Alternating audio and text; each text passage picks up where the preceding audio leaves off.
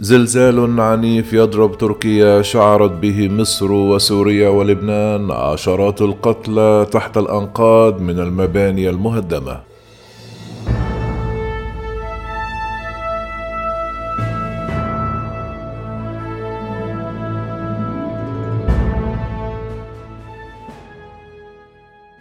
ضرب زلزال بلغت قوته 7.9 من مقياس ريختر جنوب تركيا في ساعة مبكرة من صباح اليوم الاثنين، كما شعر به سكان قبرص ولبنان وسوريا والعراق ومصر، وقد خلف العشرات من القتلى والجرحى، إضافة إلى انهيار عدد كبير من المباني وحصار العشرات تحت الأنقاض وخروج السكان إلى الشوارع المغطاة بالثلوج. قال المركز الألماني لأبحاث علوم الأرض أن الزلزال وقع على عمق 10 كيلومترات بالقرب من مدينة كهرمان مرعش بجنوب تركيا، بينما قال المركز الأوروبي المتوسطي لرصد الزلازل أنه يجري تقييم احتمال حدوث موجات مد عملاقة من التسونامي. أعلن الرئيس التركي رجب طيب أردوغان أن جميع الوحدات والمؤسسات في البلاد في حال التأهب بعد الزلزال العنيف. وقال وزير الداخلية التركي إن آخر هزة ارتدادية بلغت قوتها 6.4 درجات ضربت ولاية غازي عنتاب، فيما طلب من المواطنين إفساح المجال لسيارات الإسعاف وفرق الإنقاذ.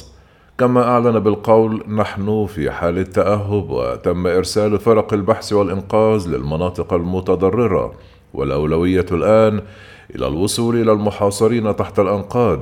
كما دعا المواطنين إلى الكف عن استخدام الهواتف المحمولة. قال مسؤولون أتراك أن ما لا يقل عن 15 شخصا لقوا حتفهم في تركيا جراء الزلزال. كما أعلن حاكم إقليم عثمانية تركيا عن انهيار 34 مبنى حتى الآن، فيما قال مسؤول أمني تركي أن 17 مبنى انهار في إقليم ديار بكر بجنوب شرقي البلاد بعد الزلزال ووجود ناس تحت الأنقاض. كما أفاد مراسلون بوجود دمار في حوالي 130 بناية سكنية في ولاية ملاطيا بتركيا، وكذلك وجود دمار في عدد كبير من المباني في البلدات القريبة من الحدود التركية شمالية سوريا.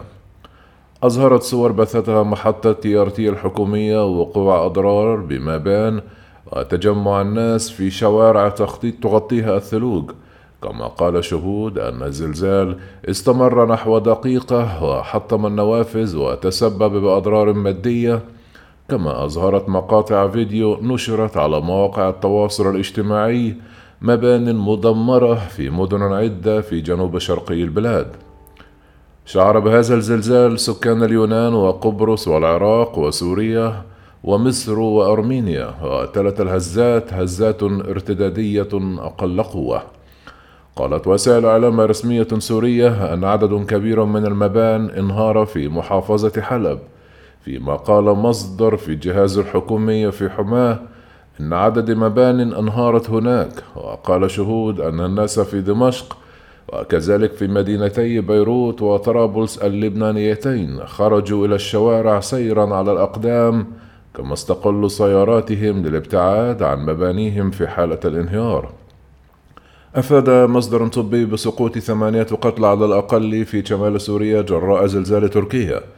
تقع تركيا في منطقة تشهد نشاطا زلزاليا هو من بين الأعلى في العالم.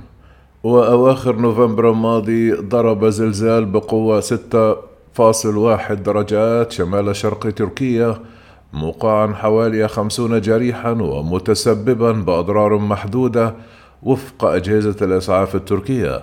في يناير من عام 2020 ضرب زلزال بقوة 6.7 درجات منطقة اليزيغ، مما أسفر عن مقتل أكثر من 40 شخصا. وفي أكتوبر من العام نفسه ضرب زلزال بقوة 7 درجات بحر إيجا، مما أسفر عن مقتل 114 شخصا وإصابة أكثر من 1000 آخرين بجروح.